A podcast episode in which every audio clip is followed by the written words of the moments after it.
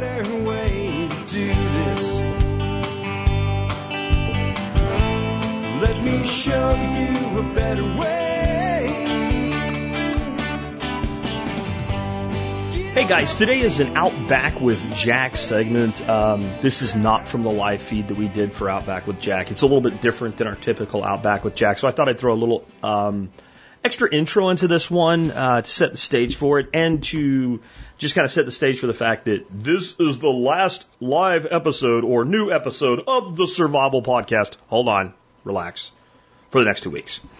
I am going to Florida with my wonderful wife, and uh, we'll be there a couple days before this happens. But my uh, my good friend David and his wife Mona will be joining us there. We are going to spend uh, a little bit more than a week fishing for sharks and searching for shells, and basically laying on the the sand and uh, uh, enjoying ourselves and separating from the craziness of the world. Uh, we're doing that twice this year. We usually do it only once, but we are doing it twice this year because this is the kind of year where we want to do it twice. So what is the point of working your ass off and building your own business if you can't just take off for 10 days? So that's what I'm going to do. And I'm going to be leaving you with some really cool rewinds on skill sets. I won't say anything more on that because we will talk about that during uh, the segments today. This is a cool one. This is a cool one that worked out cooler than I could have imagined. And I might do this more. Um, on Fridays, I pretty much come to you guys with an agenda. I go through the week when I'm getting ready for Outback with Jack, and I try to make about 30 minutes of bullet points, and then I like take questions from the audience and just kind of freestyle it. Um, what I did today was I sent a text to Nicole Sauce and said, "Hey, I know it's early, but if you're around and you want to come on, I'll be there." And here's a link. And then she came on, and then so we had Nicole for a while, and then Charles the Humble Mechanic shows up. Uh, Tim Toolman Cook shows up. And then a couple members of the audience showed up, and I just threw a link in in the uh, the live chat on YouTube and said, if you want to come hang out, come on, we'll we'll have you on. And if you know if we got an idiot on or something, I would just ban them and not worry about it because that could always happen, and uh, might be fun anyway. So I'm thinking that this format, maybe not as an every Friday, but maybe a frequently on Fridays, we kind of let the agenda go or shorten it and do this because this turned out really well. And I know we were talking about things that people wanted to talk about because they were telling us what they wanted to talk about as they did it. I'm also kicking this idea around. Maybe I keep the Friday formats the way they are because they're going really good, right? And maybe on Mondays, maybe every other Monday I do this, like today, and then the next Monday I do kind of a standalone show or a feedback show or something like that, like I normally do on Mondays. I don't know yet. I do like these because by doing them so early, it lets me finish up early, taking more of that time back into my life for like seeing to the needs on my homestead, spending time with my grandkids, which I get to do today, etc. Um, so yeah, maybe I'll do that. I'd love to hear your thoughts on it. Now I'll tell you that if you send me thoughts or segments or articles or anything like that, go ahead and do it. But I am not going to really be paying much attention. When I get done today, I have to do an interview tomorrow, but it won't run until the first week that I'm back, right? So I'm going to do the interview. It'll go out a live feed tomorrow, but if you want to hear it on the podcast, it'll go on the podcast uh, two weeks out, uh, next Monday, next other next Monday, right? The Monday after the next Monday, right? I don't know how that works. Whatever, right? I'm already in vacay mode if you can't tell, but this was really fun. You hear a lot from Billy Roy Bob, the rooster today, and there's a point in it you'll actually hear me while somebody else is talking fighting with the rooster who jumped up on the table and tried to attack me over the uh, over the upward part of my laptop, and uh, I gave him a. Uh, I recently bought a new knife, and I have a big heavy duty box that came in, and I, he's fighting with the box, and eventually I throw the box at him and knock him on his ass. You don't get to see him go, but you see my reaction when I do. It might be worth checking out the video version of this one for that alone. So here we go. We're talking about all kinds of stuff today: winter maintenance, winter prep, learning from stupidity in our youth, things that, that I did, that Charles the mechanic did, that Tim Toolman Cook did, notably, like Nicole Sauce didn't have a lot of stories about doing dumb things when she was young. Maybe she was smarter than us. Lots of cool stuff. Cool stuff from a couple members of the audience that joined in. If you like this format, send me an email like you always do, TSPC in the subject line. Let me know you like this format. If you like this format, I will definitely work more shows like this in in the future because it's actually really easy to do and you just never know what's going to happen. With that, here we go to the back porch and uh, what was recorded during today's live stream, which ran from around 10 after 8 till about 9:40 a.m. Central Standard Time. Well, good morning, everyone. Coming to you from the uh, back porch, live from Texas. Let me adjust this camera just a little bit.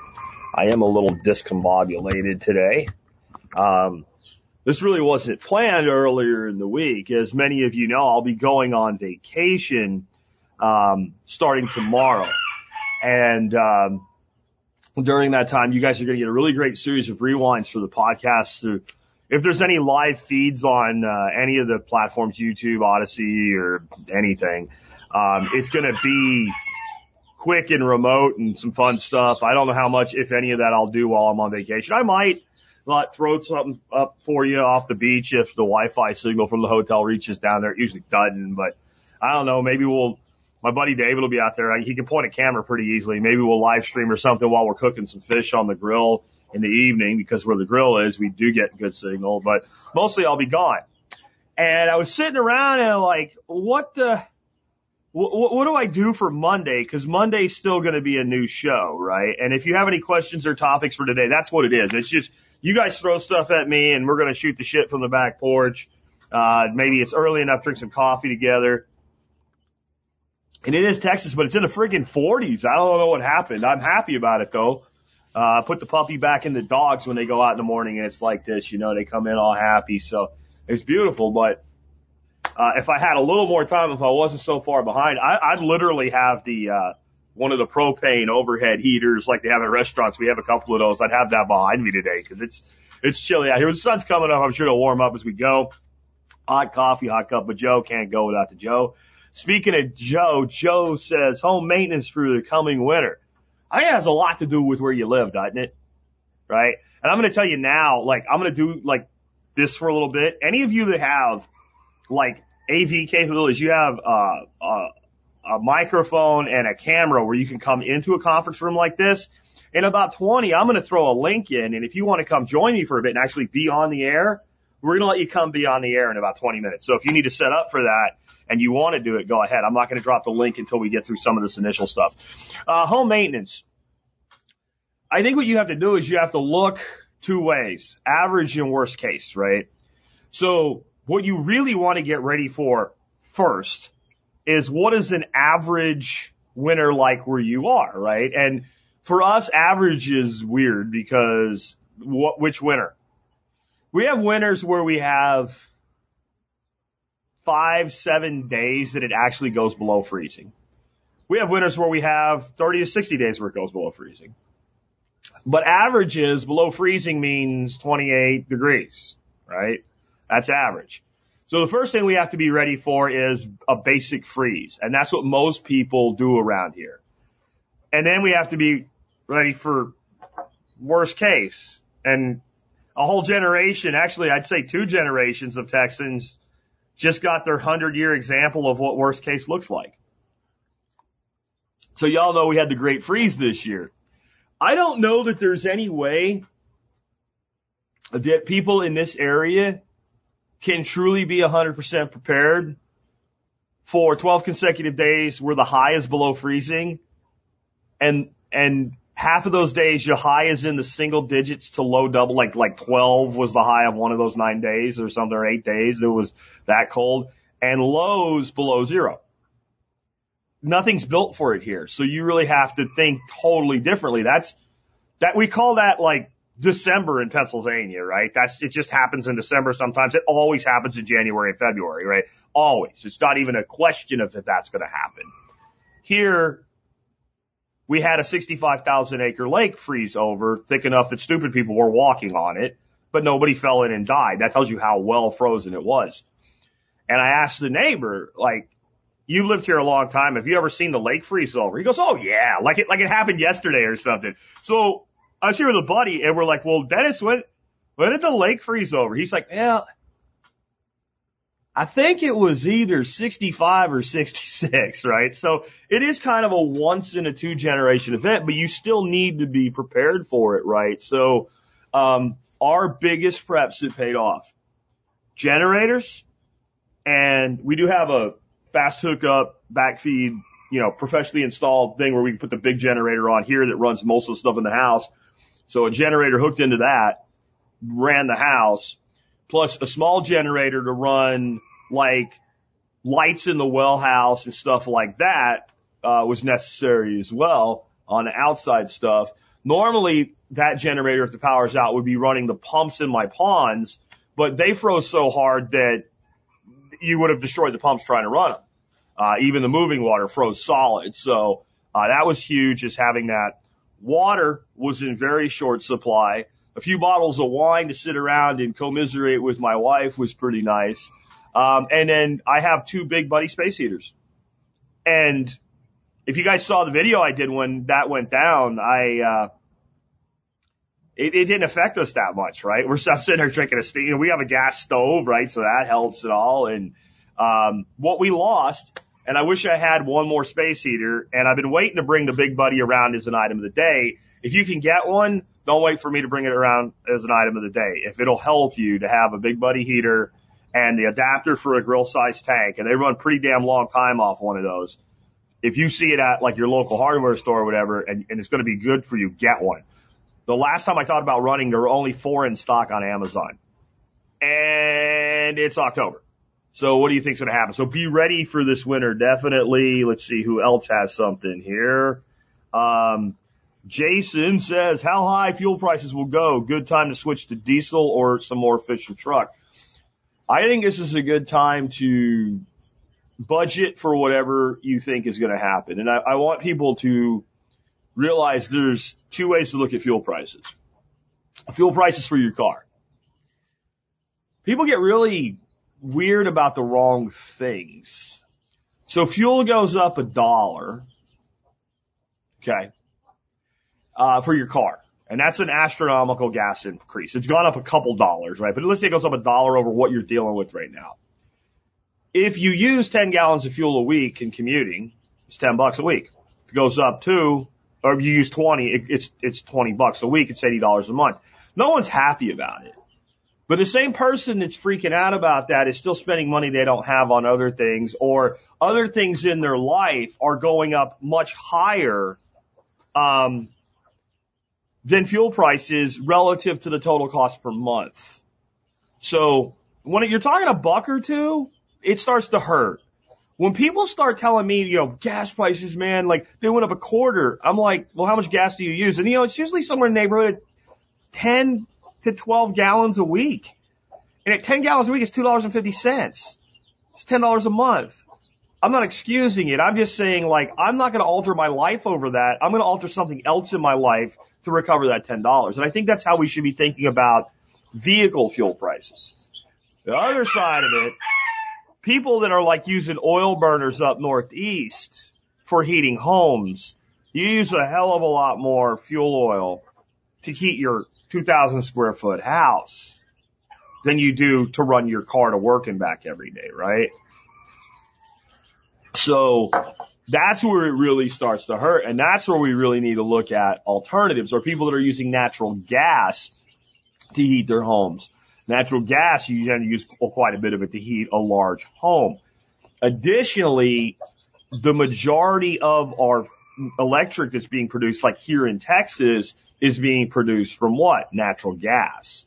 Um, so while coal hasn't spiked, and that's going to maybe help mitigate a little bit, there's a lot of coal-fired plants as well. If natural gas goes up, electrical rates go up. Of course, they're regulated and controlled to a degree. But I think everybody's going to see more of an impact on this on the cost of maintaining your home.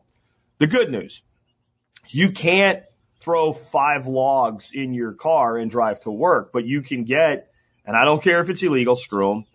If you do the installation yourself, you can throw a, a wood burning stove in your house and you can, like, there's plenty of wood out there and like you can mitigate. So I would be more concerned with mitigating through the winter the cost of heat and I'm back. I don't know what the hell they're after me. I guess I'm spewing too much truth there. Um, well, I'm trying to go back to the next question. Did I keep my F350? I still have my F350. I have looked at what's wrong with it. It's not in good shape. It's a very old truck. Now it's an 05. It has 280,000 miles on it.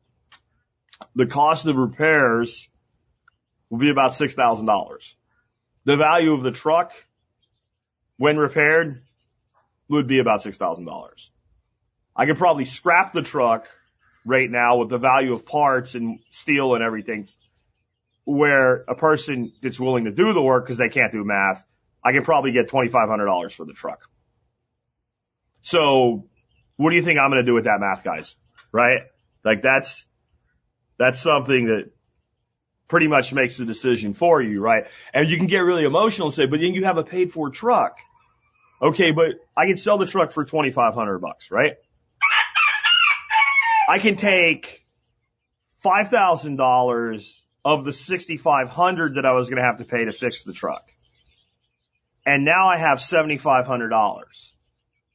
And for an effective cost of $5,000, I can go buy a truck that doesn't need work because there's ton, I know people think like used vehicles are in short supply or whatever.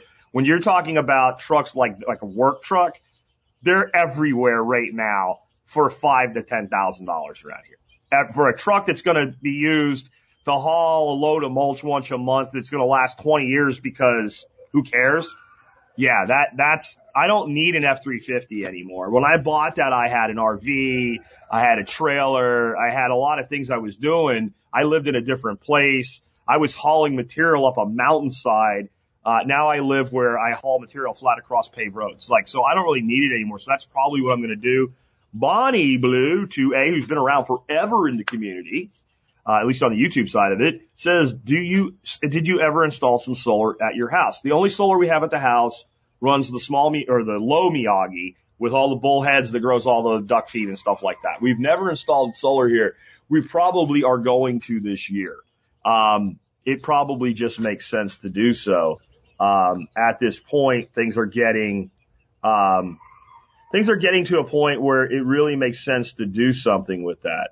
Uh, I am going to right now for anybody that wants to drop a link in the live chat. And if you click that link, please make sure that you already have the ability to communicate in a chat room. Speaking of which, before I even dropped it, look who's arrived! Hey everybody, how's it going? Nicole Sauce. The sauce must flow. The, The sauce, sauce. is flowing early in the morning. I, I sent her a text about 20 minutes ago and I'm like, I know it's fucking early, um, but if you want to come on this morning and hang out with me and Billy Roy, you can come on. So Nicole's here. We have no agenda today, Nicole. This is, That's- uh, That's great. this is farewell to Jack. I'm going on vacation. We've been talking about, um, God, why does this, the, the chat move so fast I can't get the relevant Yeah. comments up? Um, we've been talking a little bit about fuel prices and home maintenance and, Yeah. and things like that for winter. And I said about fuel, since you weren't here yet, um, I'd be more worried about the cost of heating my home if I'm on fuel oil, Yeah.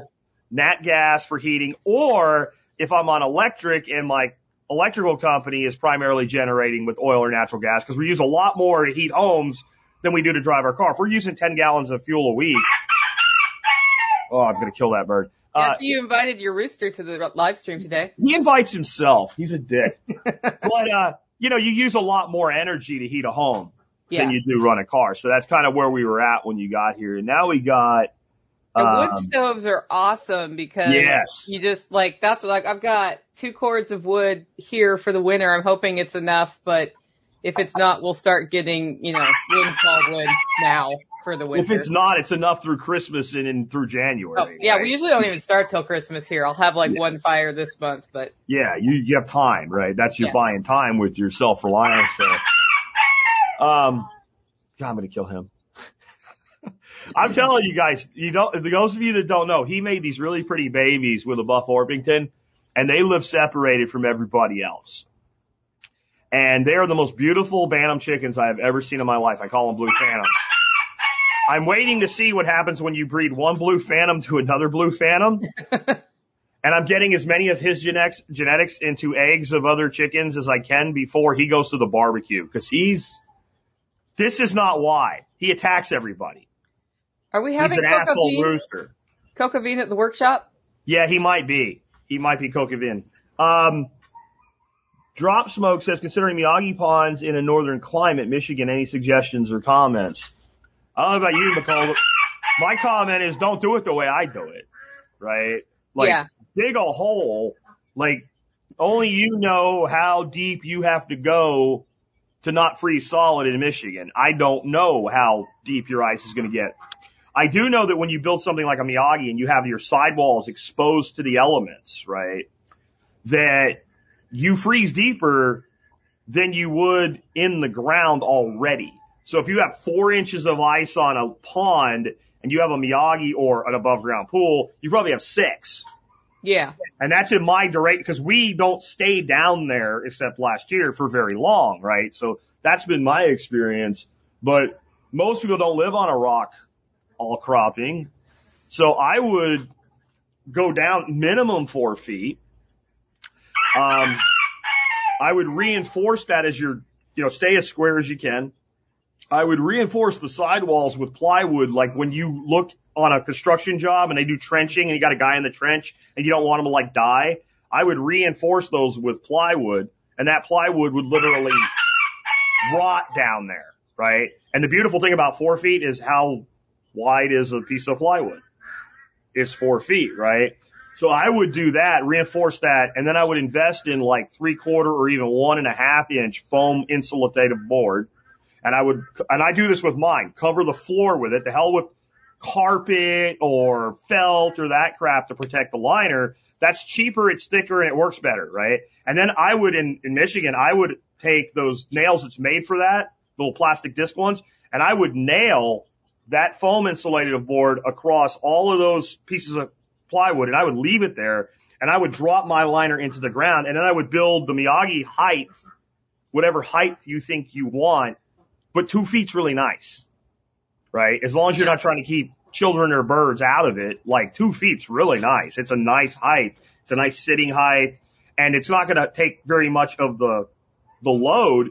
So I, if I could do that here, I'd have one two foot high above grade and I'd have a six foot depth and I'd have a 16 by 16. I think you could do a 16 by 16. Uh, you might want to use a little bit more of your, um, structural wood screws.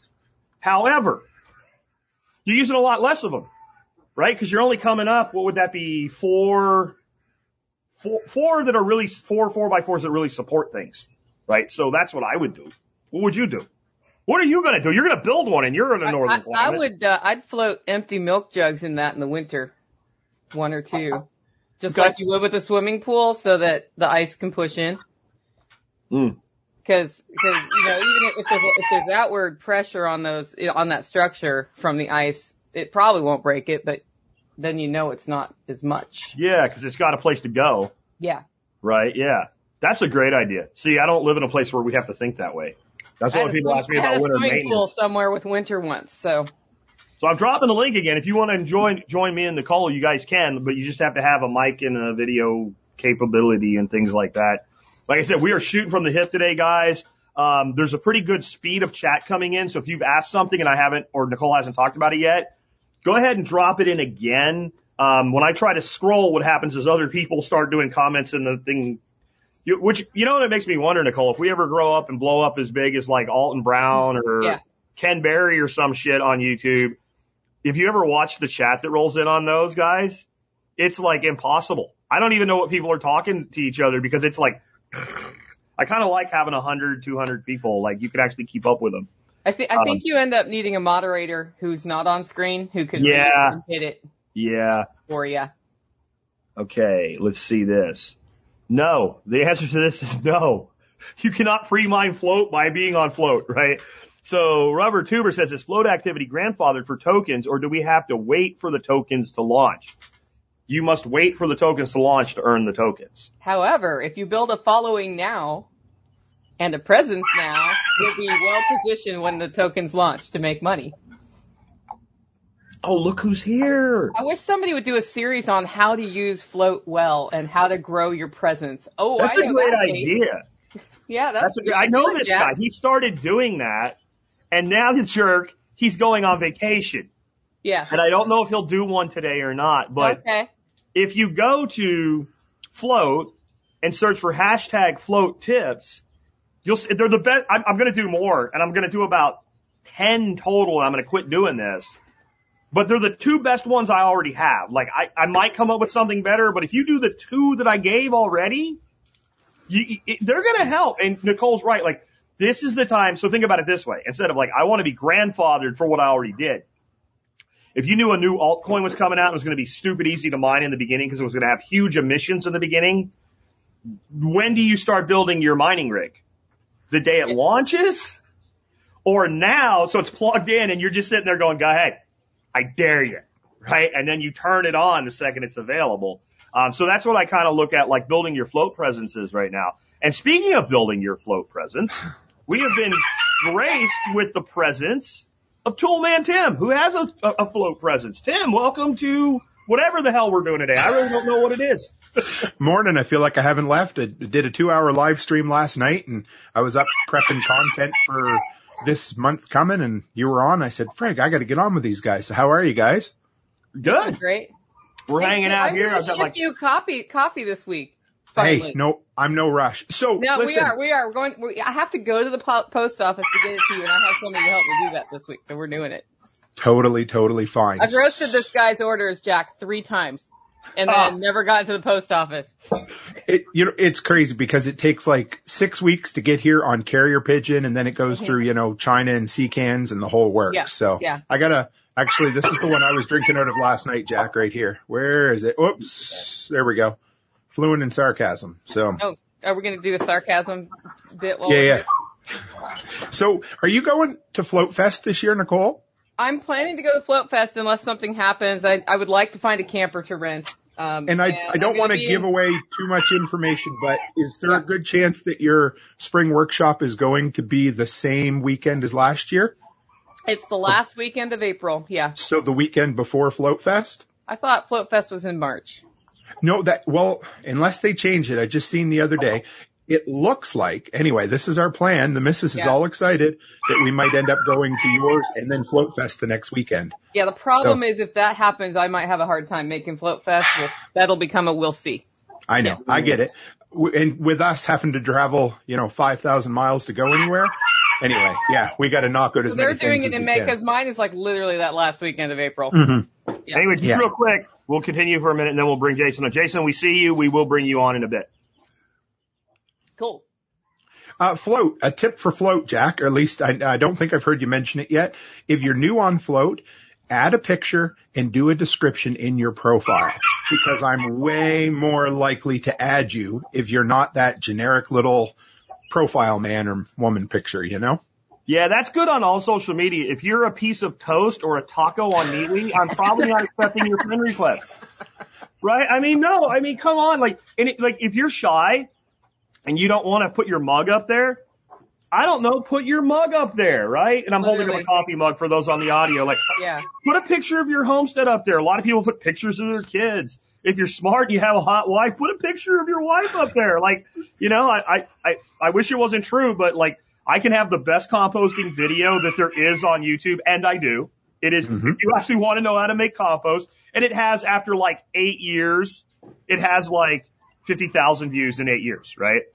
But there's a video that always comes up associated with my video, and it's a really good looking girl, and she's making compost, and she has no idea how to make compost. She has like 14 million views to her video. so pictures work. I don't know what the picture needs to be of, but I'm just saying that pictures make a difference. Like, why do you think like all the badass YouTubers and badasses like Nicole now get thumbnails made? Right? I don't do it. I should, but like definitely your profiles. Make sure you have something there and a description. Yeah, absolutely. Hey, let's bring Jason on for a bit because since he Okay. showed up, we're going to be Brady Bunch here soon. Hey, Jason. Jason. Howdy, how are Nice. you? I am well. What's going on, bro? Taking a taking a little break from building uh um a barn dominium, just like your guy uh you had on the other day, Jack. Cool. Cool. How long have you been working on that? Uh since April. Cool. Winter is coming. Yeah, yeah, we uh we did the whole camper, lived in a camper for uh I don't know, 14 months now. Winter wasn't that big a deal. Uh it was a lot worse in summer. It's in South Carolina here. It got Oh, so, but we got the spray foam insulation on, so it makes it at least uh, a nice space to be in. very cool, man. So when do you think you're going to be able to move into the barn dominium? We're we're pretty much using it. Okay. All right. But, um, no, I I'll be completed by the uh, Thanksgiving. So Awesome. yeah, yeah, and I uh, I know you had, like I had put forward that uh, question about the, the fuel prices. Yeah, I had just gotten a wood stove delivered today to, to install. Good move. What was your biggest mistake, Jason, building the bar- barn dominium so far? Wow, that's a that's a good question. Um, well, you know, I, I we do live in an area that does have to follow county code, um, though they're pretty relaxed. However, uh, I just installed the windows throughout that that we that I've always had on other buildings, um, other houses, and turns out the bedroom windows I never checked the um, egress has to be larger than those, so I had to rip all the windows back out in Mm. the bedrooms, and replace with bigger windows, and I'm like. Who makes this? I mean, like, who can't fit through this window that is, you know, just like you can just step through it to the ground. It's it's the first floor. America's getting fatter. That is probably Yeah. Therefore, codes need to change apparently instead of I'm- This, this is the how other much fatter, solution. this is how much fatter America's getting. So a few years ago, the dude named Jamie Oliver, he's a British chef, well known, been around for a few decades, did a show on basically how fat America's getting. And he went to this town in West Virginia. I don't remember what it's called, but it's the fattest town in America. And a local DJ kind of took exception to like calling out their town as the fattest town in America, even though it totally was. So this guy was like his enemy, so he tries to make him his friend. And what won the guy over, he had the guy meet him at a funeral home. And he showed him the size of caskets that we have to make today. And this DJ, like his jaw drops and he's like, oh, he's like, I'm not trying to pick on your town, man. I'm trying to save lives. And he just stared at that casket. That, so that's, I guess they want that guy. But how is that guy going to get through the window anyway? I don't mean to pick on anybody, but I just don't, I think if you are that big, you're probably not going over. A bulldozer? Yeah, I love But- the comment in chat. Yet airline seats are getting smaller. Yes, they are. Yes, they are. There was a proposal a while back that if you weighed over a certain weight and you wanted to fly on an airplane, you had to buy two seats. I, again, I don't want to pick on anybody for their weight. I don't think that's right. I had my own struggles with weight. It took real commitment to change that part of my life. However, I do believe in personal space and I do believe in property rights and property rights are ownership rights. They're also lease rights, right? So if I lease a piece of property, I have every right to tell you to stay off my property until my lease is up or I fail to make payment to my landlord, right? I look at a seat on an airplane as I have leased the space between these two bars on both sides of me.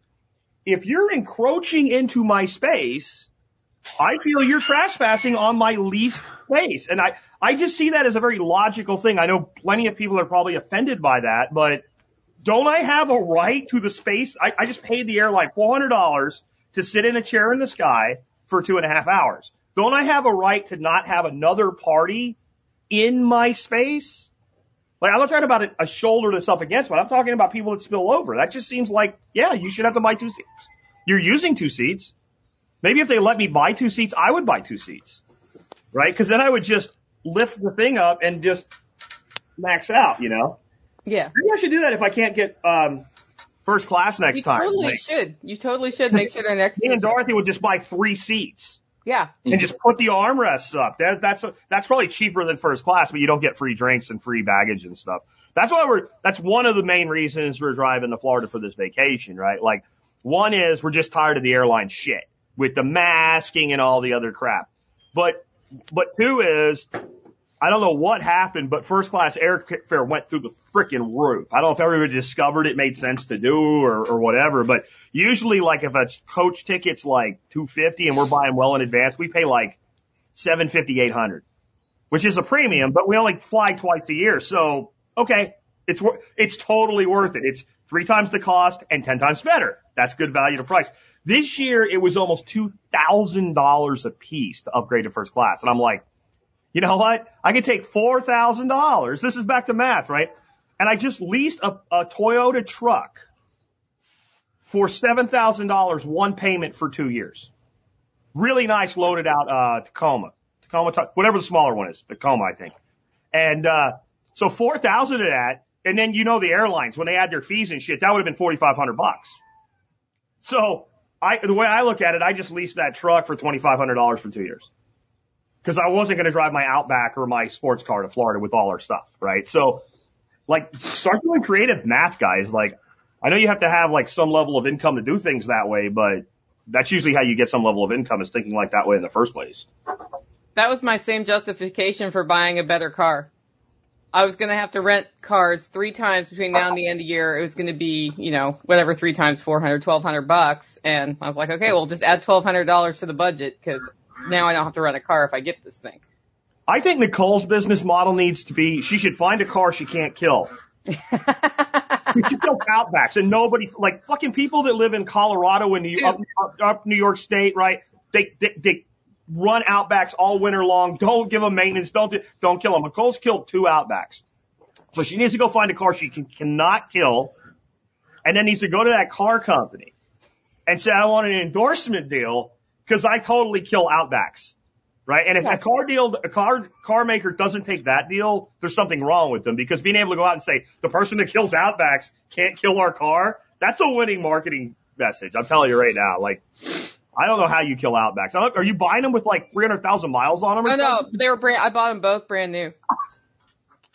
Oh my I goodness. think part of it is the That's, terrain nobody can believe it. That's like saying you died in a Volvo, right? Like it just, You know, maybe, maybe it didn't like it that I dragged all my belongings in a trailer over the Rockies, one of them. I can get that. yeah, But it was especially just with a one four. trip. Was it a four It cylinder? was a four. Yeah, I should never Oh. have another four cylinder oh. car as long as I live. Yeah, the, the head gasket and then everything else breaks and then the head gasket went twice and I was like, you're done. God, those boxer motors, they're, they're tanks. I, yeah, you need that deal. You just need to find a car you can't Yeah. kill. We'll And see it'd how be the like- Tahoe does. Yeah, I should do well. It has a V8. I probably can't kill it. So what's up, Tim? What are you doing for maintenance? Like people asked me earlier about winter maintenance for the home. And I got a guy Yep. that maintenance on. I was like, well, it's Texas, so we take like you're where it actually fucking gets. Like I wouldn't live there; it's too fucking cold. Oh, like 10 minutes, man, in the dead of Tell winter when people where she's you minus live. 40. Not everybody on the Oh. feed knows you. We get people here that are not on Yep. the podcast.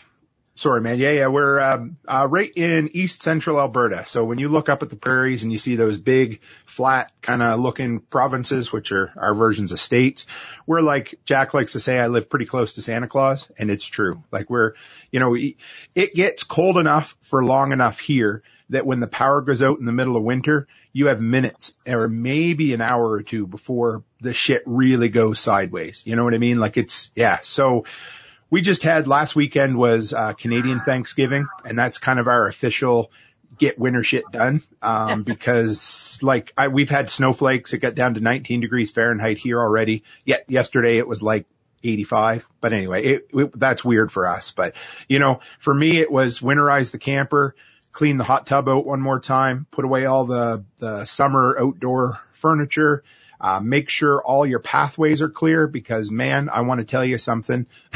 Joe, that's awesome. If I got to tell you, if you leave something on the ground in my area, once it freezes, it's there till friggin' spring. And if it's a damn dog toy and you're going to trip over it, something about preparedness is prevention, man. And make sure you got your pathways absolutely clear. And I do because the last thing you want to do is suck up an extension cord in your snowblower or be tripping over a damn frozen dog toy all winter. Uh, so make sure your pathways are clear. Yeah, and I guess I would add like if you live in a place where you normally don't have this like we do, like certain things aren't built for when it does happen like it did last year. So like really pay attention to things like the giant roof over my head that's relatively flat for snow loads. Like we didn't actually like people called it the ice storm and snowmageddon and shit like that. It didn't actually snow much and it didn't actually ice much. Had it done so, I would have been crawling through the window upstairs and shoveling the roof off, right? Oh, like, yeah. like because we don't have, we're not, I'm not going to be building severe pitched roofs everywhere in this state. It doesn't make sense to build to something that happens once every hundred years if it really sacrifices something like this beautiful porch that I'm underneath right now. But then you have to be ready for that once in a century, once in a generation event, right? Uh, a landscape and rake, if you have one of those, they're a really good substitute for a roof rake. Like up here, of course, we use roof rakes all the time. We don't get a ton of snow, believe it or not. It's just so darn cold up here. But when we do, we've got those long, like 16 foot poles with a flat piece on them that you can get up and pull the snow off without killing yourself. But, uh, if you got a landscaping rake or even a, like a heavy duty garden rake, flip it over backwards so you're not using your tines to dig into the roof material and it, it can save you a fair bit of trouble. Or you, if you can get at a window and push on it, a lot of times just pushing on it's enough to get it started. Hey, Jason, you're sitting there in a half-built barndominium, and I can see the the studs of the steel studs of the wall behind you. Um, you're in South Carolina. It's not that cold, but it's colder than it gets here. Is there anything you're doing because you won't be complete to make sure you guys get through winter okay? Yeah, we um I made sure to uh, go ahead and top off. We I got a number of uh, propane tanks, uh, whether it be 20 or 30 pound ones. Um, I do have a propane heater if need be. Uh, like I said, I got the wood stove going. Um, really, it's it's just I'm just so focused on getting through this house to have it done, and then in you know in the event that any powers goes out. But I do have you know three generators um, to to you know link to if I need to. Um, worried about we had a well like a lot like John Dowie, we got a uh, microgreens farm that I uh, upcycled a shipping. I don't know five six years ago. Um, that we grow in there that I can just go ahead and link up to the the uh, generator. That's I, I really just want to keep our cash flow if if everything. Uh, our, well. You know, it's kind of funny how if you get comfortable camping or living out of a camper, how things like winter is coming are a lot less scary because you're like, man, I've had to carry water from a creek before, so I don't, I don't care so much. I do care about pipes freezing. We do something called the no kill list here where we go, how do we keep humans and animals alive? And then we expand out to comfort when we're getting ready for winter. Yeah, it's sold out. I, I see a familiar face here. Yeah, what I up, dudes? I, I, uh, I didn't realize that we had so many people coming on that I actually had to scroll down to see people waiting to come on. So I'm here, Goat and Charles, like, come on. Like, what the hell, man? Ladies and gentlemen, on the Survival Podcast and our live feed, Charles, the humble mechanic. Good Welcome morning, everyone. I hope you all are doing awesome today. Morning, Charles. How are you? Good. It is, uh, what day is today? Today's Monday. Um, and I am, uh, li- I've been editing a TikTok all morning has, has been the oh. riveting thing of my morning, which sounds awful. Um, and if you create content, you, you probably are well aware that it is infinitely harder to create a one minute piece of content than a 20 minute piece of content. Uh, it didn't help that Final Cut is being glitchy and like showing all of the behind the scenes stuff in my final render, but whatever. Um, it is a, it is a very lucrative opportunity, uh, is all I can really say. So, uh, worth, worth the challenge. And then I'm kind of biding my time for about 20 more minutes before my massage appointment. So I'm living a rough life, I gotta tell you. Yeah, I, I gotta say, as far as massage appointments go, I went to a chiropractor this year for the first time in April. Never been there, turned 40 and my back went out on me, right? So I, uh, I went to one, Becky's like, you gotta go cause I wrecked my back moving to dentist office, uh, earlier this year. I thought I was gonna like need surgery or something. Two trips to the chiropractor and he had me fixed straight up. So I'm telling you. I wish I could go back and tell my like 24 year old self not to be a macho dipshit and like go get a massage and take good care of your body because unlike you at 24 that think you're like, you're tough and you can handle that, you know, almost 20 years of laying under dashes and having like working like mm-hmm. this all the time is murder on your body. So, um, yeah, if you're questioning like, should I go? Should I spend the 80 bucks or whatever? Yes, it's an easy answer. Do it. Yes. And when your back hurts, point. everything.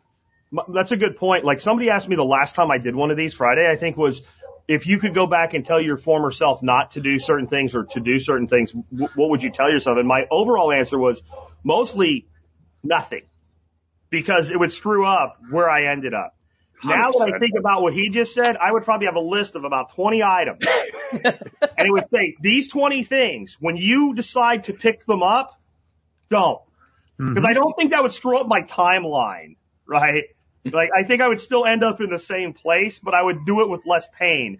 And that's probably like, there's certain things you shouldn't pick up. I'm thinking of a dresser in particular that like wrenched my back and it was bad for like three months. I'm sure it's still unhappy and maybe, maybe like the, the, the jump I did in the, in the army where I got tangled in the guy in front of me static line. Let somebody in front of you in the stick, right? Oh. Those are two things I think would have made my body better today, but I don't think they would have like drastically altered like the fact that I have a wife, kids, grandkids, a survival podcast or whatever. Uh, yeah, take care of yourself, guys. Don't, don't, your, your, your older self's not going to come back and tell you, but your older self one day is going to be like, you were fucking stupid younger self. Like, you'll be in the same place at the same time. You just won't have the opportunity to go back. You, you are still the 10 year old kid inside of your head, right? Like you are everything you ever were plus everything that you are now and you will become everything that you will become until you become dirt, right? Like that's true. You don't get to have that conversation in the past, but you will have that conversation in the present and you will talk to yourself nasty, man. Like every time you get up, you're like, ah, remember that in 1994? Your pains I have, that I can literally go back to like the genesis of the pain. I hire 20 year olds to do the heavy lifting now. Yeah. Smart. They're stupid. They don't know. And they're not going to listen to you when you tell them to be smarter about that kind of stuff anyway. So that's just what you do at 20. I mean, that's what I did at 20. I was an idiot. You don't have to feel bad because you know if you told them, hey, wait for somebody to help you with that, they're gonna be like, no, man, I got it and do it anyway. So you, you like you literally have no impact on that decision. So you just let them do it and the shit gets done and you pay them their bill and then they're good. Yeah. Sounds so awful, but it's true. Like I think that uh I think that we have to honest to God, like having conversations about the way things are instead of the way things should be more and more. Like I've been listening to the Saylor series that Robert Breedlove did on uh, Bitcoin, and it's so like half of it actually is about Bitcoin and half of it's about the world. And he talks about the predatory nature of the world and why like when you go out to the Serengeti in Africa and you take pictures as a tourist, every animal is beautiful. It's in the prime of its life. It is glorious. Like every, there's no mangy lions. There's no limping gazelles. You go to a zoo, there's mangy lions, limping gazelles, etc. because it's not real. And he's like, what people don't realize is the reason everything looks so beautiful in nature is when it's not, it gets killed or it dies. Like that's the reality. And like we're not discussing reality. So like what we just discussed about 20 year olds picking up heavy shit that shouldn't, it doesn't matter. You can make all the OSHA laws. You can tell them to put their weight belt on. Are they going to do it? You guys have, is any, are any of them going to do it? They're I not. bet. Nope. Not until they get caught, then they'll do it once, and then as soon as the boss isn't looking, the belt goes off, hearing protection, eye protection in the trash, and you're right back to your idiot 20 year old self. Coming from someone who was a super idiot. Oh, I was 20 to, I don't know. Today Everybody is, that's in the guns that was an idiot, you'll notice if you're right-handed that your left ear has less hearing than your right. Because your head forms a cone and you take most of it in the left ear. Mhm. Anybody that has bad one-sided hearing in general, they're like a gun enthusiast that didn't understand that hearing protection actually had a purpose. You know? Well, I don't need hearing protection when I'm shooting skeet. It's just skeet. It's just a shotgun. man. Oh, so you're going to go out and you're going to blow through 75 shells in three hours and you don't think you need hearing protection. Okay. I don't know. The flip side of that is if you've never shot a gun without hearing protection on and then you need to, that's, That's a true. shocking experience. That's true. But you don't need to do it a bunch. Yeah. You don't need to do it a bunch. And that one time will damage. Yeah. Yeah. Stick to something, you know, 22-ish, right? You know, It's 38, 38. 22 is not bad. I, there you to, I got hear out of one ear. That's why I'm so fucking loud. Uh, but I, I don't think I've ever worn hearing protection shooting a 22 and only a 22. I, and I, I maybe a handgun because a handgun has a louder report than a long barrel of a rifle. I don't know that that's necessary. I mean, I, I don't, I, there's many rounds as I fired through 22 rifle in my life. If it was, I probably couldn't hear it all. I, I mean, I'm talking like when I was a kid, I would go through a brick a week or half a brick a week, 250 rounds a week, like all summer long. And I never had any problems with it. So everything else, anything you go above that, put the ears on guys. We got a little 50 yard indoor range here in my town and, uh, the, the walls are made out of uh, railway ties and even the, even the 22 in there, that can give you an awful report sometimes, you know, just right up in the ears. Indoors is different. Oh yeah, but I'm stupid. I, I I still don't wear breathing masks when I deal with dust or mold as much as I should either, right? So stupid. Yeah, that's where you should wear a mask. Oh, I know. Not to I know. prevent the virus, but dust, right? Like, Yeah, I, I had to learn that the hard way. Like certain things, like when you're running a grinder or um, a sander, like a belt sander or something, like put a freaking mask on. Even if it is just a a, a gator or something, like you don't want to breathe that crap in. You know you should have wore a mask when you're done doing the thing and you blow your nose and it's like black or green or some unnaturally terrible color. You're like, oh yeah, I sh- I should have done that. I'll do it next time. You know, I had a buddy that used to make trailers and he was painting one of these big trailers he made for a customer one time and I go over and he was kind of had a cold and stuff. He starts coughing and he spits on the ground and it's yellow and I don't mean snot yellow. It was trailer yellow. I'm like, dude, you're breathing paint. He goes, ah, it comes out. I'm like, you know, as a guy that grew up in the coal region, had a great uncle and a grandfather with black lung, watched those guys cough, cough up black coal dust 40 years after they had been in a mine. I'm suggesting that maybe you take this a little bit more seriously because I don't know what paint does, but it seems in a way worse than coal. Like, you know, like you just wonder if like if you did a CAT scan of the guy's lungs, if it would be like when they put that dye in you to make it stand out, like you'd see like all his like you know his trachea and shit like lit up with yellow because it, he it was like like cat yellow, like you know they paint the cat machines with like that color yellow. It looked like it looked like somebody squirted a, a tube of like artist thick paint on the ground. I'm like that that can't be good. Take care of yourself, folks. I think it kills brain cells too, because I had an uncle who worked in a paint factory and they had to wear hardcore respirators there because Yeah. of brain damage that could happen year over year. And then if you get the brain damage, you're less concerned about the thing you should be concerned about. So you do more of it, so you get more brain damage. It's it's like the guys I went to high school with that went into auto body repair that got on speed and they're like, so I buy speed so I can work harder, so I can make some more money, so I can buy more speed. And you're like, you see the problem there, guys. Like they, they I don't see the No, point they don't. off this ride, right? Like it, until you like your teeth fall out and you die, or you end up in prison for the rest of your life. But what can you do? Again, I think we need to have more conversations about the way things are than the way we think they should be so that the people that haven't made the bad decisions yet can make the right decisions. You know, like it's a predatory world out there. And if you breathe paint, you're going to burn your brain out. If you breathe coal dust, you're going to end up an old broke down miner coughing up black shit 40 years after you were in a mine, you know? Or my grandfather, I always thought he was the toughest man in the world, but I'm sure it wasn't worth the experience. He had lumps of coal in his right arm from a collapse event. Like pieces in his arm. And I used to be like, Grandpa, why don't you get that out? He goes, probably hurt more to get it out than it's worth. Like, my God damn, man. And those folks, how much harder was that generation than we are? I mean, really, like, you know, um, I can't see anybody being like that today. And maybe that's good and bad both, right? Like it's good that they were hard, but it was like being hard also led to some really bad decisions. I've heard some horror stories about like guys who were in the military that went down into tanks of chemicals to like, you know, open a drain or something and then died of cancer like a couple of years later. Like you, you, no one really needs to tell you from OSHA, hey, that's a chemical that's used to like remove paint. Maybe you shouldn't scuba dive in it, but they did it. They just did whatever needed to be done. And maybe the little bit of that that was in us is why all of us have these pains and aches in what in our body, right? Because we didn't, we got that ethic, but we didn't get that like intelligence of, hey, don't do this, it sucks. Charles is thinking of something he did. Charles is thinking of something he did right there. Like there's a specific.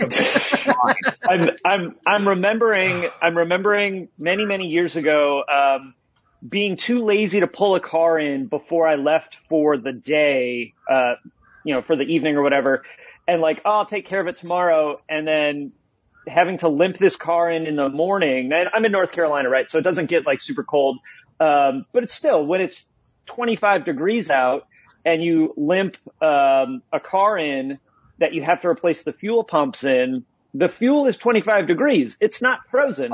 So I'm, I'm picturing myself, this is a, a saddle style tank and a Touareg. So one hand in this fuel hole, one hand in this fuel hole, trying to reach them together in gasoline, right? Because of course the, you got to work on the fuel system. So the tank's full of gas, um, fidgeting around with lines for an hour miserable gloves, right? Latex gloves, which if you don't know what happens to latex gloves when you get fuel on them, they go from fitting your hand to just swelling and then just disintegrating away.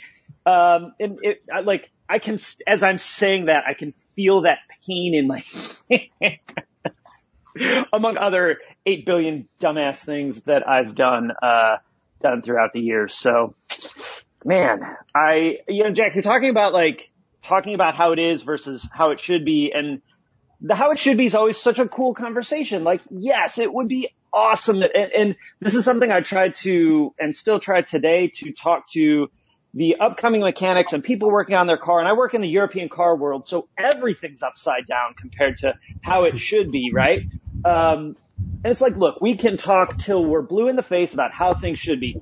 I enjoy those conversations because it leads to cool thought experiments.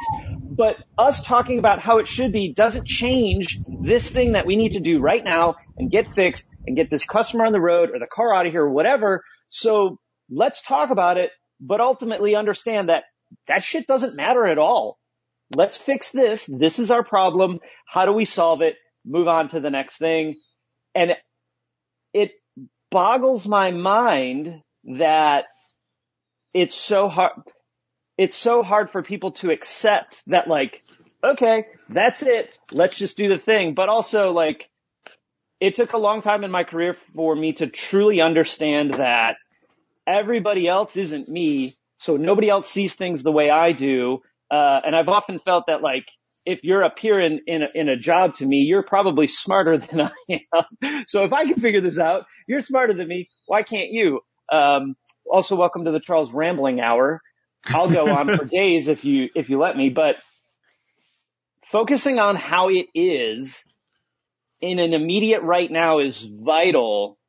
We can focus on how it should be to get there, but it doesn't get us there until we get this problem solved now. And I wish people could, could like accept that in their life and practice it too. Cause it makes life way easier. Yeah, and we Or at got we got GP says he knows a guy that bathed his arms in methanol tanks at the end of every shift to get the ink off his uh ink off his arms every night for years. Not surprisingly, he eventually died of cancer. So that would make me think. I don't know how many people are my age listening to this or a little bit older. But I mean, I remember being a kid in the 80s, and if you worked on a car or something, you got grease all over your hands and stuff that wouldn't come off with Dawn or whatever. what did you do? You had your buddy dump a couple ounces of gasoline out of the gas can on your hand, and then you did go and wash your hands, and like, we don't do that anymore. But I wonder how much of that has played into health problems over the years. Because we did it when we were kids. We were the last generation to do it, but like, my dad's generation, they washed their hands with gasoline from the 1930s all the way through the, the 80s and 90s. Jack, it still guys- happens. It still happens today. I had a guy here, um, so I don't have any AC equipment, so I called a local guy to evacuate the refrigerant out of a car before I worked on it because if I evacuate R134A into the atmosphere, it's a $10,000 fine for me because I'm certified to work on it. So I was like, Yeah. let me just pay this dude 40 bucks. Yeah. Uh, weirdly, weirdly enough, he's the husband of my massage therapist. Um, so runs a local mechanic business. Awesome dude. So he comes and he does it and I see him grab the can of brake clean when he's done and go like this. I'm like, bro, I have a sink right here. Like I have the high end nice soap that makes your hands smell and feel good. I got a sink right here. He's like, nah, man, it's fine. I'm like, no, dude, like for real, just please for me, just wash your hands in the sink that is literally feet from where you're standing. He's like, are you sure? I'm like, That's why Yes. it's there. please, please, please do this. Like, we're, like, I get it. You know, it's, that's what you do. You're on a job site and then you whip the can out. You're clean, but man, oh, we don't have to do those kind of things. Yeah. My gra- my grandfather ran an alternator generator shop for like 30 years, and the only time I seen his hands clean were when he was in his casket. They were pitch black from the time I was born till the time he passed away, and he had grease on him all the time. Never wore gloves, nothing, and it was it was unreal. I didn't even know. I mean, I, it sounds funny, but I didn't even know that his hands could be clean. And that just simple, just dirty all the time from grease and alternators and stripping them all apart. You know, Hayes, just kind of switching gears to a new subject here, keeping it variety, says, has anybody uh, studied the great year cycles? And he's talking about kind of the ebb and flow of humanity and like the rise and fall of civilizations. This is again where I suggest people go back and, and watch the Saylor series or listen to the podcast version of it with Breedlove. in their like it's the first or second episode. They talk a lot about the Roman Empire, and you know, there's all these things that they talk about to draw corollaries today. But it was more the way that things were run and the attitude of people that destroyed it than anything else. At the, at its height, people would die for Rome. You didn't have to conscript soldiers. Like people wanted to defend the empire. They believed in something. And leaders only led for a few years. They were elected and then their service ended and, and then somebody else came and it was very egalitarian. You know, and at the time, like the height of a man's ability was about, you know, late twenties to early forties. And everybody that was in charge was in that age bracket because they needed military leadership and all. And then they made emperors out of people that were in their 40s that had been through combat and their soldiers didn't kill them. Right? Their soldiers did not kill them. And that was one vetting process. Like if I send you off to lead uh, a couple legions and you come back alive, not just because the enemy didn't kill you, because you weren't a drunkard asshole moron and your soldiers weren't like, yeah, you know what? Freaking General Jack, he's got to freaking go, you know. Yeah, a horse ran over him, right? Yeah, there were three guys riding horses over him back and forth, but we just say you got run over by a runaway horse, right? And they brought you home and you got your honors and shit, but you were dead. Well, you didn't, you didn't ever become emperor, right? Or you didn't even become a high level consulate because, hey, we can't trust you. Your men killed you, right? We know that, right? So like, that was Rome at its height. And by the time it started falling apart, that entire system of egalitarianism and meritocracy had died. And that was more important than debasing the money and all the things that we try to draw across to today. And what makes that scary as shit is it took like 300 years for that to happen in Rome.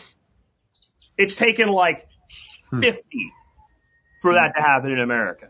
Right? And, and if you don't, like that corollary to me is far more dark and far more scary than the corollary of, oh, they started making bronze coins instead of silver coins.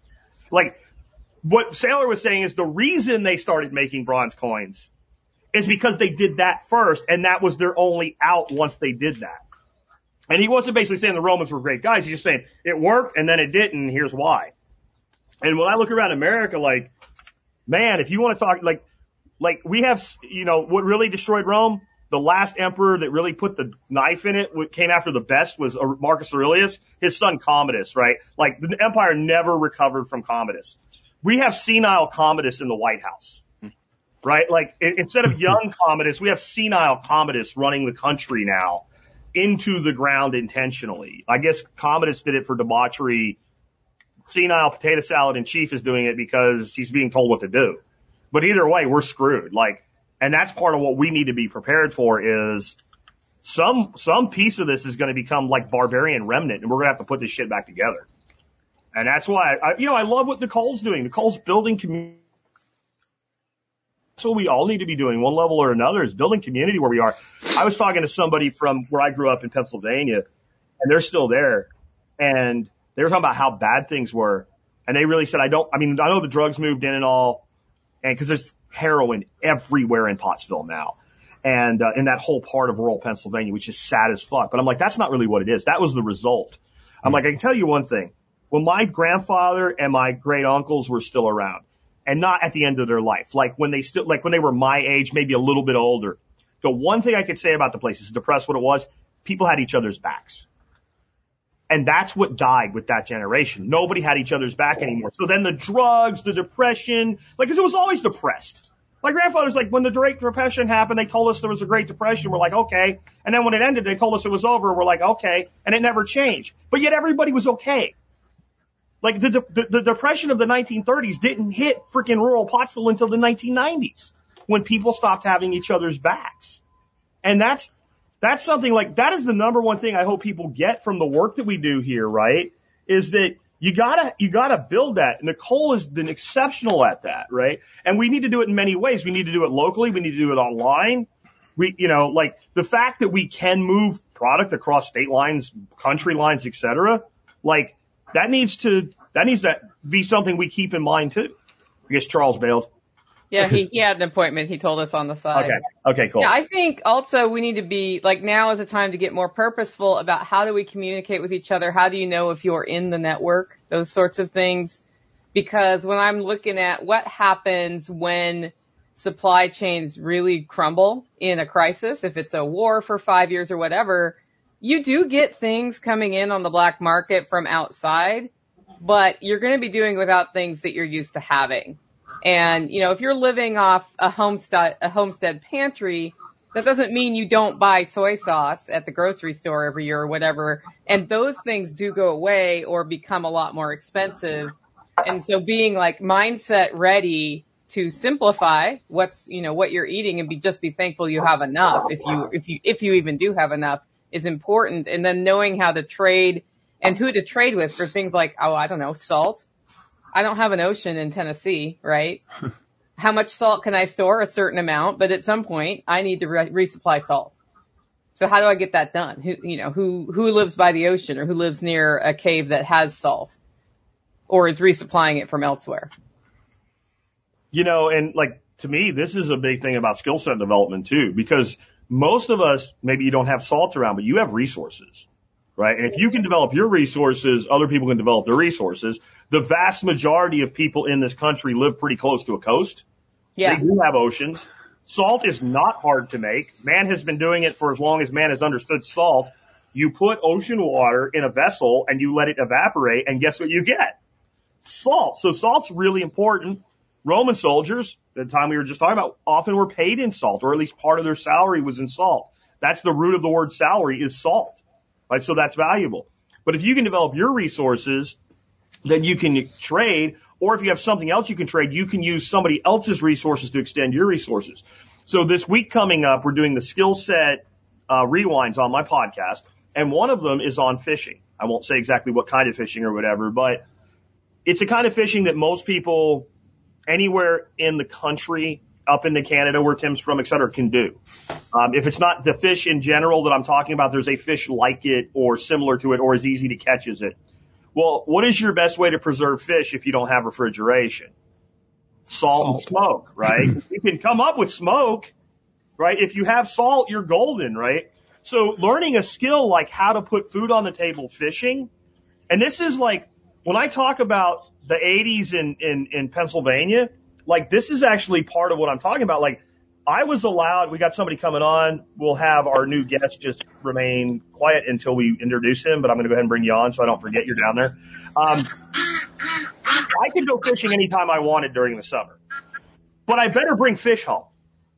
Right? Or I better have at least tried. I can't say I was going fishing and go screw off with, with my, uh, friends all day long. And I've got your mic muted, dude. I'll, I'll bring you back on in a second because you got, you're settling down there. Um, I, I couldn't do that. If I came home with a stringer full of fish, did I better then go out and clean and put all the waste under my grandmother's road bushes or in the garden. I was good. Like I was good. If I came back and they're like, where's fish? And I said I didn't catch any. Like somehow your grandmother knows when you're lying, no matter what you do, no matter how good you think you got at it, right? And be like, well, um, and everybody knew each other too, right? So all the parents, grandparents talk. So like, well, you know, you and your friends were riding your bike downtown at like two o'clock in the afternoon. How much fishing did you do? So like, mm-hmm. you're literally talking about a time where a kid got in trouble for not going fishing when they said they were going fishing and not because they were doing something bad, just because they weren't contributing to the household. So fishing and hunting and foraging were legitimately things that we did to add to food on the table that day, to add to the freezer over winter, right? We didn't do a lot of like the stuff that I do now, the smoking, preserving and stuff like that. We had a chest freezer and a generator. Um, but like we went deer hunting because, well, there's a hundred pounds of meat because northern deer are big. So you shoot a 200 pound deer, you end up with a 100 pound yield, right? Like, so if you had a little sister, once she turned 12, I don't want to hunt. Yeah, you're still going to hunter safety course.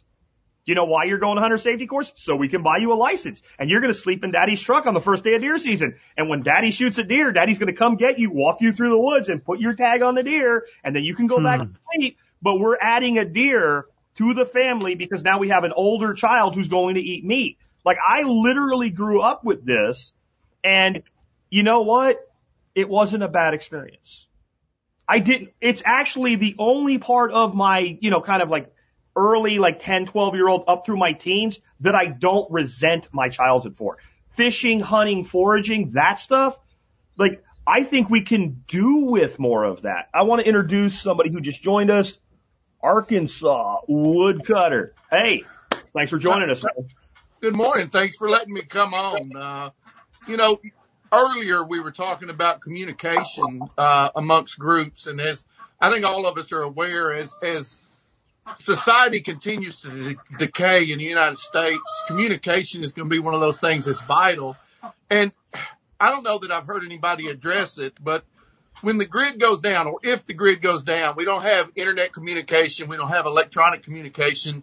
Um, the forms of non-electrical communication that we are used to, uh, like local newspapers or newsletters or printed material, I don't know that the infrastructure still remains for those of us that want to stay in. Co- how are we going to stay in contact with each other? I guess it's a question. I have a few ideas about that, and as we're becoming more formalized as what I'm going to call pods or freedom cells, if you designate one place as a bulletin board, like let's say the Holler Homestead has a bulletin board, what what I see happening if we had like a serious outage for a long time is people travel still.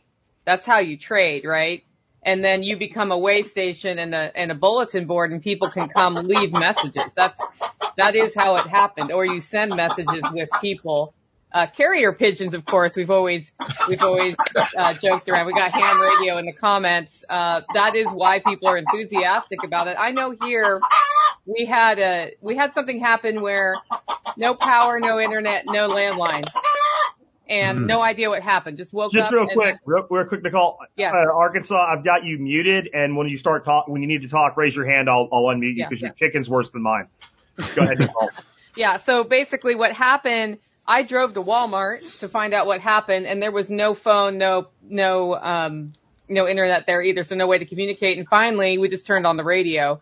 So the radio was still able to operate. And when you see ham radio, it would take, I think it would take a lot to get to the point where all of that's gone, right? Mm-hmm. Yeah. Something's gonna, I think somebody's gonna figure out how to transmit and we're gonna figure out how to capture it even if we're traveling to people when you have no internet. That's how we got it done. I think uh, just redundancies in general, like you said, like what are the chances of every system being down all at one time, right? So if you have two, three, maybe four different ways to communicate, unless, and then we have way bigger problems than that, unless everything's gone and everything's shut down, redundancies where it's at, you know, um, my closest or my furthest relative in my local kind of area is about 10 miles away. So we're looking at maybe setting up either a CB or kind of a handheld radio type thing simply because if cells are out, landlines are out, then we want to have a third way of communication. And man, if you've got triple redundancy, that's usually enough. And if we don't, we have bigger problems beyond that. Uh, agreed. I'm going to show my age again too. I think one of the things we're spoiled with today is what we're doing right now. We have real time live comm across the internet. Um, we're able, like, like Arkansas wanted to come on. We had Charles earlier. Somebody else wants to come on later. We can bring somebody on. We can do this right now in real time. We are communicating with each other, uh, as well as remember the old pin drop commercial from MCI, right? when I started getting on the internet before anybody called it the internet in the 80s in Florida with my buddies and we were on like Commodore 64s, right? You didn't do this. What you did is you dialed into a bulletin board. They called them chat rooms or whatever, but they weren't any, I don't want to use that term because it didn't work like even like when you first got your AOL, AOL disk and it was like, you've got mail. It didn't work even like an AOL chat board. It was one long string of information, kind of like coming into a Discord room or coming into uh, a Telegram chat at, you know, it's already happened. And if we have intermittent failures, that's the type of thing like old school bulletin boards and stuff where it's actually easy to sort through archived information. So I come on to the bulletin board and we can use hashtag technology and things like that today. And I want to know what's going on with power in Tennessee, like hashtag power in Tennessee or whatever I find that somebody's done that with. Now I can kind of group that or categorize that conversation. And if I only have internet for four hours a day, I can still get all the information that people have been leaving behind. And I think there's going to be a really big place for things like that if this happens.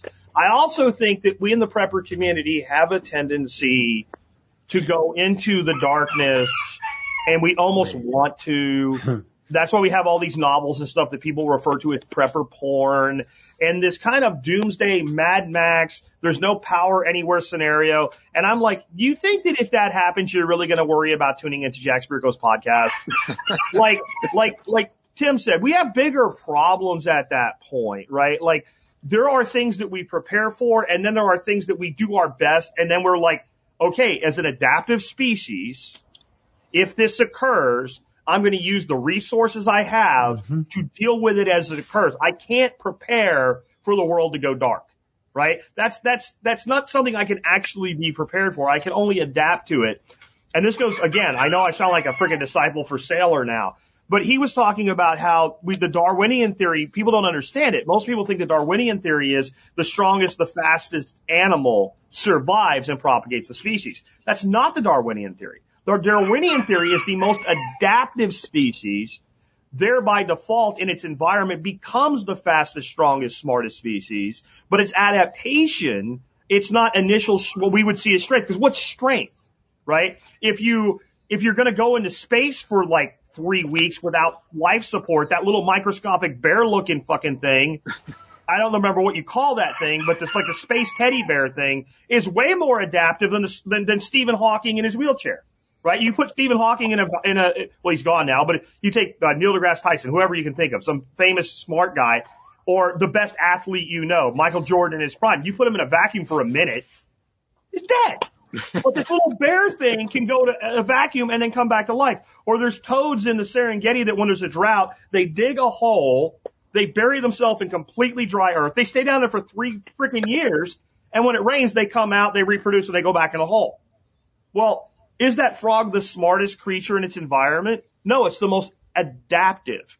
And so we need to start thinking about the fact that the human being is the most adaptive species that we know of in the universe. We may not be, but that we know of. The human being occupies every climate zone and every continent. We even freaking occupy Antarctica, hmm. right? Like there's nothing we cannot adapt to. So you give yourself the resources and then you give yourself the edge toward adaptation through the thought process plus the resources and building community. And we need to stop with this whole, cause all it leads to is what I've been on a, on a rant lately about just beating people up for is defeatism right? Once a person goes into that dark place enough to think of every bad fucking thing that can happen, they're gonna like they're gonna mark us with the mar- the the, the anti mark of the hmm. beast, and they're not gonna let us you know go to hospitals or go to the grocery store or whatever. Then they just give up. Then they go to this shit of well, it doesn't matter, and that's just the fucking excuse. Like there is nothing that we as a species cannot adapt to. Now, as an individual, we may get taken out. You know what? That's why we leave legacies behind. For I got to jump in here, guys. I got to head out. Speaking of adapting, I got to go make some money and clean some windows. So cool, man. Thanks for having me, guys. Have a good day, guys. Good to Take see care, you, Tim. Tim. Thanks for coming Take in. We got about 20 minutes and I'm going to call it. My grandkids are here and it's time to get on with vacationing.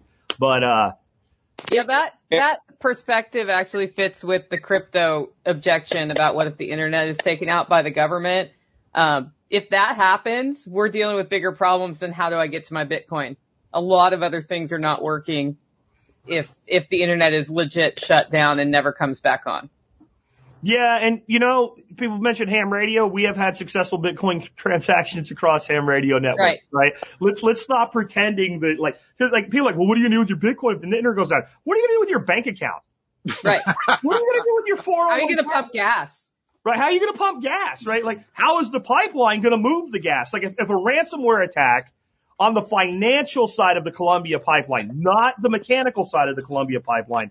If that can happen, I'm going to assume that he wants to leave.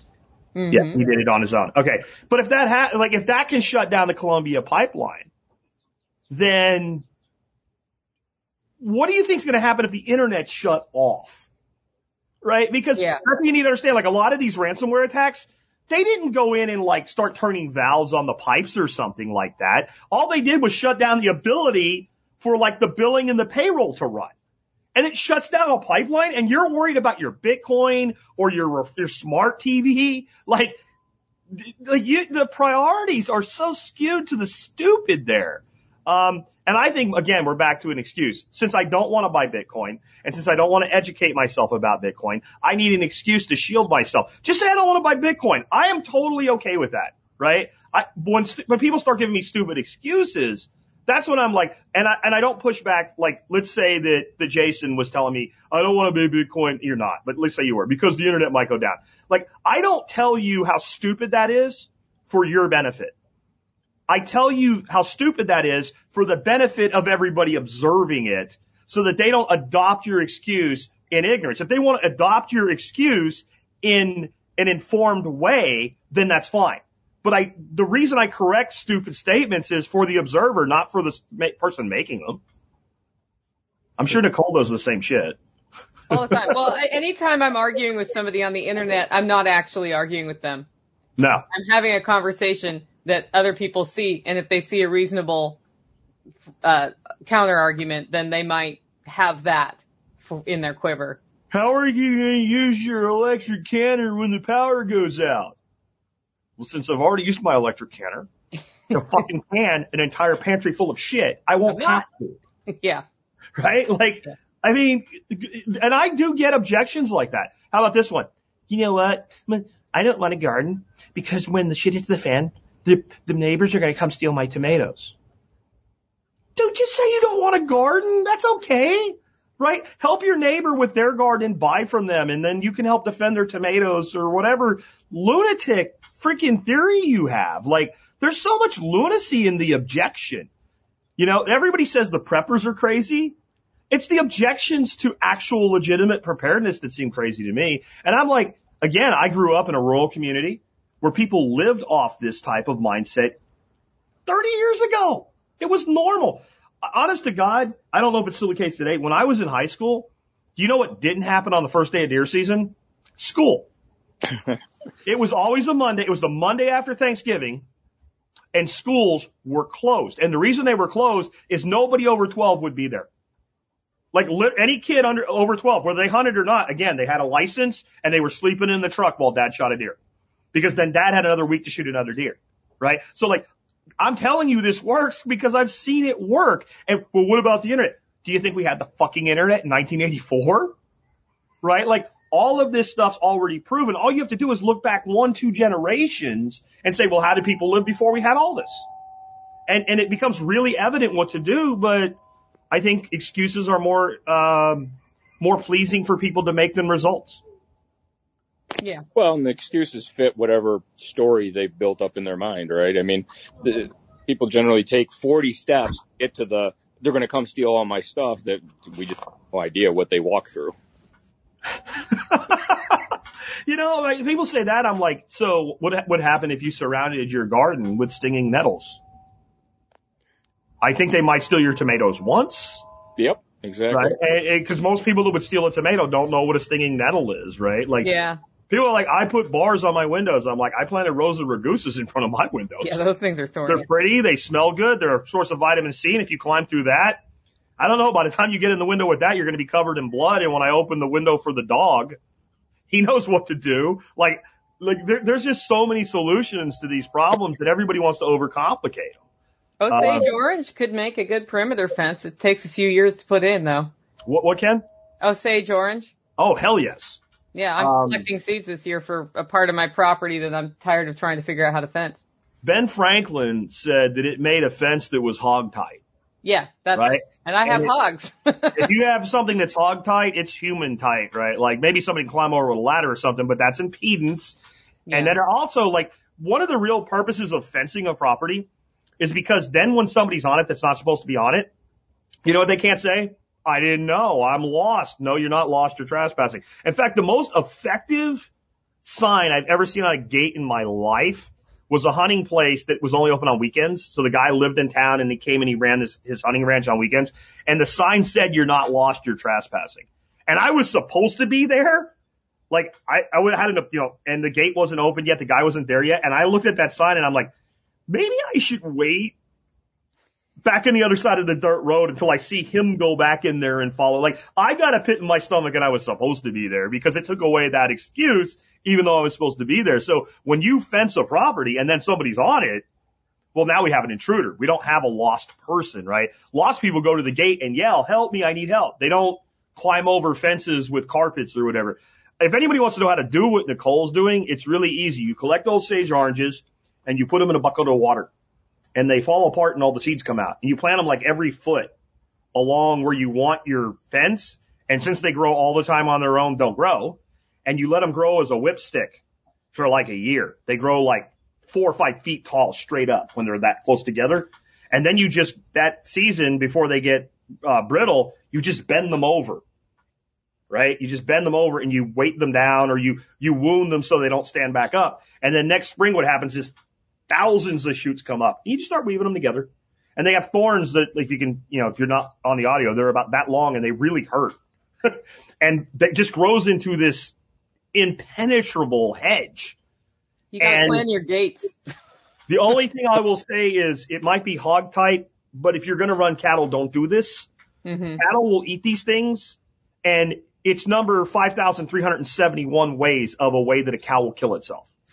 Cause they will, they can eat it, but they gorge on it and it impacts them or then they, uh, they bloat and they die. We, we had that experience in West Virginia. So Ah. they will kill, cows will kill themselves with Osage oranges and with high tannin acorn. They will eat high tannin acorn until they kill themselves. So if you have palatable acorn, that's one thing, and you still have to limit consumption. Pigs, that's why I like pigs. There, there's nothing a pig eats that kills it, right? Including another pig. Like a pig dies, the other pigs are like, well, he had a good run.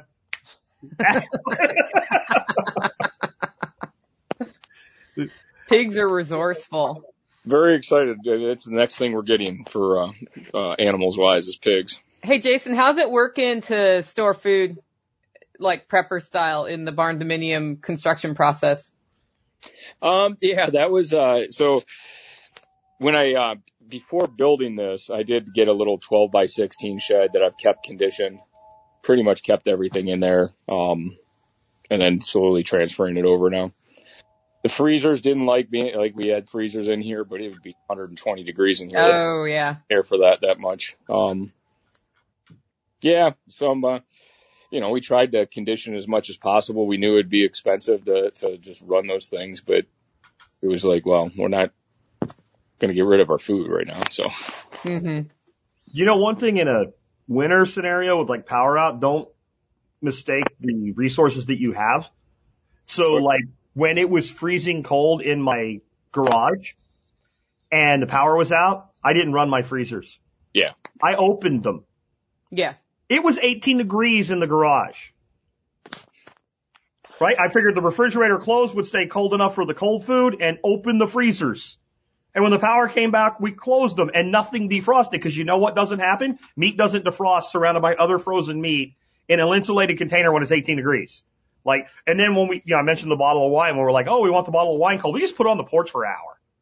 Right? And when it had little ice crystals on the top, oh, time to have some Chardonnay and look at our ice wonderland. Like, don't forget that like some of your problems are actually solved by your other problems. Like, if it's really cold outside, you can keep things cold.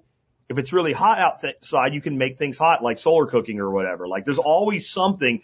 Every good thing has a negative, so every bad thing has a positive if we understand the other side of it. You know, something nobody ever talks about is if you have one of those high end, small, super insulated coolers like a Yeti or something or an off brand Yeti and your power goes out and it's warm, you can like hit the fridge, take everything out you pretty much need throughout the day, you know, lunch meat or whatever it is you're going to be getting into, put it in that with some ice.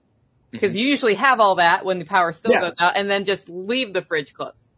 Yep. And that helps keep everything in the fridge cold and the stuff that you're going to be eating throughout the day. We would do that. We'd run our generator to cool down. I would do the cycle of next 20, 24 hours. What do we need?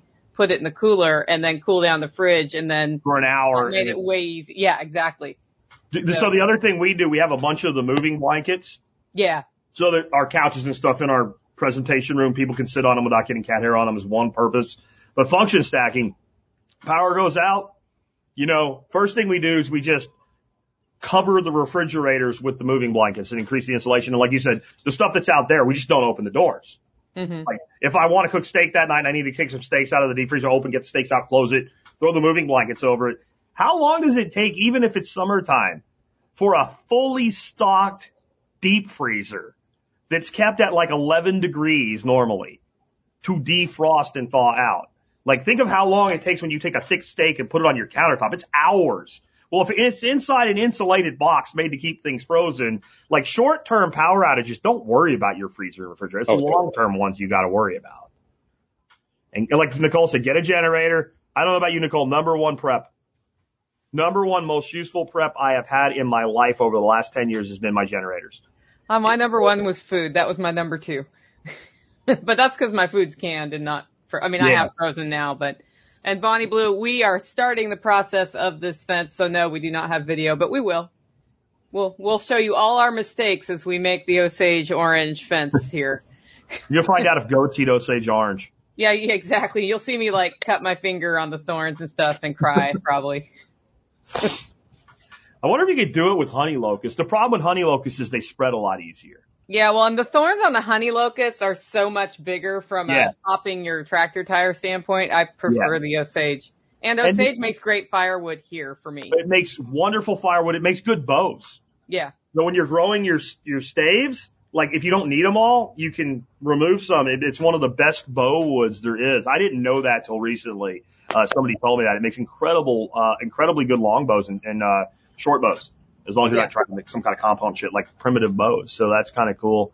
Um, there's a lot of things you can do. Like in, I don't know how well it would work in the United States. We have problems with hazelnut blight, but there's hazelnut hedges that your grandfather or great grandfather struggled to cross in Germany during World War II. And guess what? They're still there. Yeah. They're still there. Like that's longevity. One thing that I think people don't really know because we stopped teaching like valuable biological lessons in life. That's why we were confused about gender because we don't actually teach biology anymore. But every time you coppice or you, um, what's the other, pollard, a tree, you reboot its genetics and it lives longer. There's a chestnut tree that's been pollarded forever, like in a day in Italy. That's like the oldest known chestnut in the world. And it was literally alive like 1250 years ago. And it's still dropping chestnuts because it's getting that reboot. When you, when you, especially when you pollard a tree, so that's when you, you cut it at a much higher level, like, you know, maybe head height, maybe double head height. And you see these trees that have had this topping done to them. And you look right where they kind of grow out from there and you see these big like lumps. I don't remember. It's like desosomatic or something, mesosomatic cells of the plant. It's basically the plant's stem cell that can, that can grow any part of the plant. And even though it's manifesting in that kind of formation where you've done the cut, when you cut a tree that, that pollards or coppices back, you basically cause that process to happen to the entire genetics of the plant. And so this tree that's 100 years old, when you put it through this process, if you do it correctly and at the right time of year, you kind of reboot it. And this is now a 20 year old plant with a 100 year old root system. Like, and this is the, like, why aren't we teaching that to a seventh grader? Cause you know what a seventh grader, cause I've done it, does when you explain that? They go, wow. They don't go, oh God, why do I have to know this? They're like, holy shit. Like, you can make a tree live forever. Well, not forever, but for thousands of years. Are you to make a tree that lives a hundred years live for 2000 years? Like, why aren't we investigating this? Maybe there's something we can learn about longevity for humans or mammals or something with that. I don't know, but it does seem like something maybe if we actually gave a shit about the science that we would be looking into. Yeah, totally. So we're at almost an hour and a half. I'm going to give everybody a chance to say one more thing, and uh, I appreciate everybody that joined us today. And uh, I need to get this spun up and put out in the audio podcast. And Billy Roy's back. So uh, Nicole, I'll let you go first. Well, I'm going to do a shameless pitch in that in that case. Uh, I've got a really cool festival next weekend in Tennessee. So if you're in Tennessee, it's the Self Reliance Festival Festival at a business called Special Operations Equipment, run by John Willis, great guy. And we're just highlighting skills you can learn. We just added forging. So there's going to be a guy there showing you how to do blacksmithing, making some different projects. We've got a ham radio demo. I'm show, showing people how to make cheese. Willis is going to talk with it about whatever the fuck Willis wants to talk about. That's just the way that goes. It's only 30 bucks if you get your ticket by Wednesday, and that's at livingfreeintennessee.com. On the right, you'll see a button that takes you straight there. 50 bucks at the door. Jason, got anything for us here at the end? Uh, two things. One is you both have uh, a lot of your workshops are during when we still have farmers market seasons, and that kind of kills my ability to come. Right? Um, it always happens. Uh, but then another is just, I mean, we're my wife and I are we had a couple um, contractors do like the spray foam or the HVAC, but really um, I've had some you know skills before, but eh, we, there's the information's out there. Anyone could do anything. Like we you know we ran all our electric, we ran all the plumbing. It's not it's not difficult. It's just time consuming, annoying. You get really frustrated, but I mean it just it, you could do anything. I'm literally fighting with the rooster right now. So, oh, fighting with the rooster. I'll talk about the rooster. So we got chickens this year for the first time. There was we got two roosters. One of them was just mean, and uh, my daughter, she's seven, and um, she she's like, hey, look at that. Oh, do we want to, you know, just go ahead and uh, uh, bury it in the ground or eat it. She's like, no, we can't waste it. We got to eat it. So she stood there the whole time that I slaughtered it, went ahead and, um, you know, what processed it, everything. She just asked, oh, what's this? This is just surprised the heck out of me. But he was a mean rooster, and there's only one place for a mean rooster. That was in Agreed. Her. Like I said, if he didn't make pretty babies, he'd already be, he's itty bitty, so he'd be wrapped up in bacon like a dove, and he'd be on the grill by now. Um, I, I do think we have a new segment for live feeds. Maybe when I get back from vacation, I'll be able to put together a couple like moderators or something to keep track of the stream because I don't think it's always going to come right at the end where I'm going to see it. And maybe we need two or three the audience can vote on. But I think we need a comment of the stream winner. And today's is Arkansas Woodcutter who was with us here, uh, for a bit. He said most people need to be pollarded just above the shoulders. I uh. think that is the comment of the fucking stream, guys. Like that. so we need to like, cause it encourages commenting too, right? So maybe we'll, like if you're interested in serving as a moderator and you don't have to be every time, like these are going to be mostly on Fridays. Like you don't have to be every time because I have a couple people that can do it. You know, there's ways I can promote you to moderator. And if you can keep a list of certain things so we don't miss them, because Nicole suggested that. And I think that's going to be a really great idea, not just for this, but for other things. I don't know why Patrick didn't bring his dead ass on the feed. He's been here the whole time. He could have been on here talking with us from MT Knives and maybe he would have made some good comments. But I wanted to throw out something for vacation. So I am doing an interview tomorrow, um, with Joe Riles on, um, dogs and some other things. It's pretty cool. Uh, but that's not going to run until I get back. So I'm going to do the interview, but I'm not going to post it. I'm out of here shortly thereafter that. And, uh, while I'm gone, if you want to stay in touch with what's going on, I'm not saying nothing's going to be on YouTube, but the place to stay in touch with like how many sharks are Jack and David catching or something like that is going to be MeWe and Flote. Like I'm on Gab, but I kind of cut and paste over there and don't do anything because there's a lot of lunatic batshit crazy on Gab, but it's easy. So I add it. Um, but MeWe and Flote, if you want to keep in touch with Jack while Jack's fishing and somebody else just deals with Billy Roy Bob, um, that's going to be how to do it. And uh, I really encourage people, if you don't generally listen to rewinds, I would this time. A couple years ago, I did the Stomp series. Would it had a lot of new content, it, and people like really got hooked on that. I think Nicole grabbed all of those and put them together and used them or something like. They're great. They were great, and this time I didn't have time to do like a whole bunch of new intro content and get this done. But what I did is I grabbed fairly recent episodes, and every one of them is literally something you can do in your life. And I've realized over the years that a lot of people are like, I listen to every show you do. I've learned everything you taught. And you start talking to me like, no, you didn't.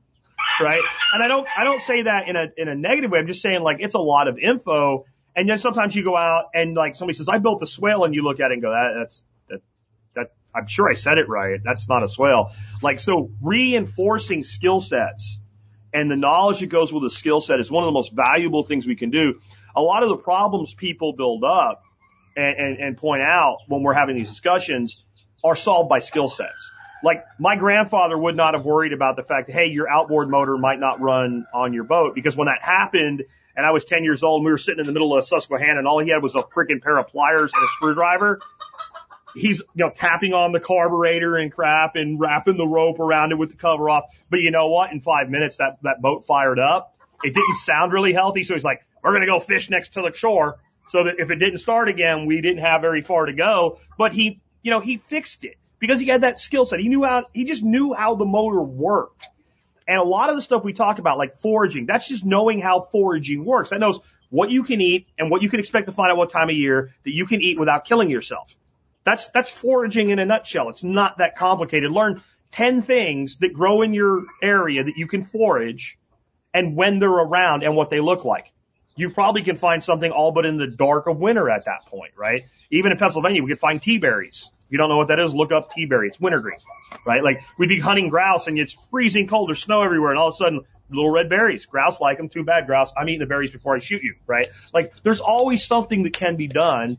Uh, Nicole, Jason, thanks for joining us today. Charles, Arkansas Woodcutter. I know you guys are off doing other things now, but thanks for joining us today. Uh, everybody in the comment feed, thanks for joining us today. Guys, we're going to call it there. Uh, I'm going to go have a vacation and stay in touch with me on Flote and MeWe if you want to see what's going on. You've got to get one last crow in. Always. You pull yourself up, they keep bringing you down.